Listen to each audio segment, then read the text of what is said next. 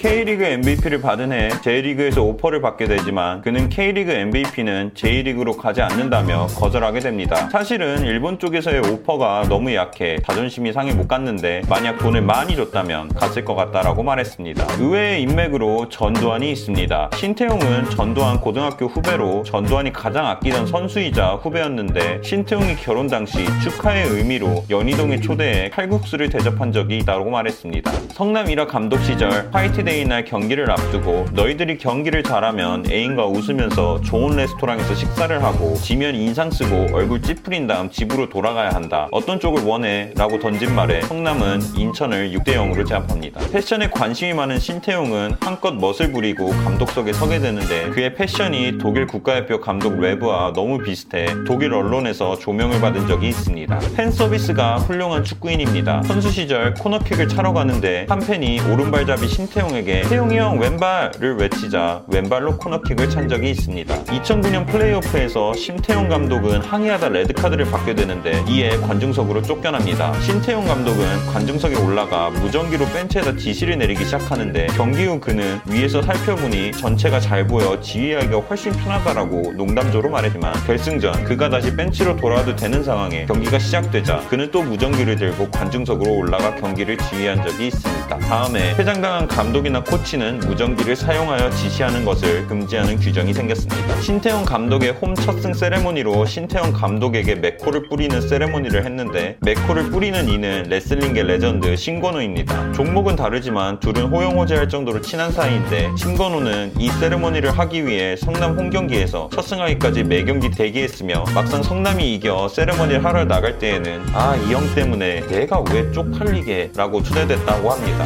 야구선수 양진혁과 같은 대학 출신으로 친분이 있는데 야구는 스포츠가 아니라 레저다. 배나운 선수가 어떻게 운동선수냐. 담배를 피우면서도 할 수 있는 것이 야구다라며 야구를 크게 디스한 적이 있습니다. 이를 양준혁에게도 얘기했지만 그도 반박을 못하더라 라고 했는데 아직도 야구와 축구 팬들 사이에선 이 발언을 두고 티격태격합니다. 작은 체격에 깔끔한 인상을 보유하지만 상당히 터프합니다. K리그 용병 샤샤가 신태용 앞에서 가오를 잡다 샤샤에게 풀스윙 싸대기를 때린 적이 있는데 샤샤는 190cm 1cm의 탄탄한 몸을 가졌지만 이후 신태용 앞에서는 예의가 아주 바른 청년이 됐다 합니다. 92년에 성남에 입단해 신인왕을 받았으며 93년도부터 95년까지 3년 연속 우승, 소속팀 일화가 성남으로 이전한 후 01년도부터 03까지 또 3년 연속 우승을 하며 성남FC 레전드가 되지만 2004년 재계약이 되지 못해 쓸쓸하게 K리그를 떠나게 됩니다. 그는 K리그 통상 99골을 달성했습니다. 100골까지는 한 골이 남아 있었기에 그는 절대로 100번째 골을 페널티킥으로 넣지 않겠다며 자신감을 보였지만 결국 그는 한 골을 더 추가하지 못한 채 은퇴하게 됩니다. 추후 그는 설마 한 골을 더 못 넣겠어 라는 마인드로 이런 발언을 했지만 정말 못 넣었다라고 말했습니다. 어마어마한 K리그 커리어를 가지고 있지만 국가대표는 23경기 3골로 상대적으로 빈약합니다. 이유는 국가대표 팀의 플레이메이커가 이미 홍명보였기에 홍명보와 빌드업이 잘 맞지 않는 미드필더들은 대표팀에서 배제됐기 때문이라 합니다. 신태용은 K리그 30주년 베스트 11에 선정된 적이 있습니다. 그는 항상 나는 난놈이라 인터뷰에서 입버릇처럼 말해 그의 자신감을 보여줬는데 30주년 베스트 11에 선정된 것을 보면 정말 난놈인 것 같습니다. 신태용의 아들 신재원도 축구 선수입니다. 빠른 스피드와 드리블, 슈팅, 크로스가 장점이라 하는데 이 4개를 다 잘하면 슈퍼스타가 아닌가 싶지만 각설하고 그는 지금 서울에 입단했으며 2020년 안산으로 임대를 떠났습니다. 2018 월드컵이 끝난 직후 신태용은 우리나라 국민은 평상시에 축구를 안 보다 월드컵 때가 되면 보면 3천만 명이 다 감독이 돼서 죽여라 살려라 하는 건 아이러니하다. 항상 프로리그도 건중들로 꽉 차고 그런 상태에서 대표팀 감독을 욕하고 공개하면 너무나도 좋겠다라고 공개적으로 말한 적이 있습니다.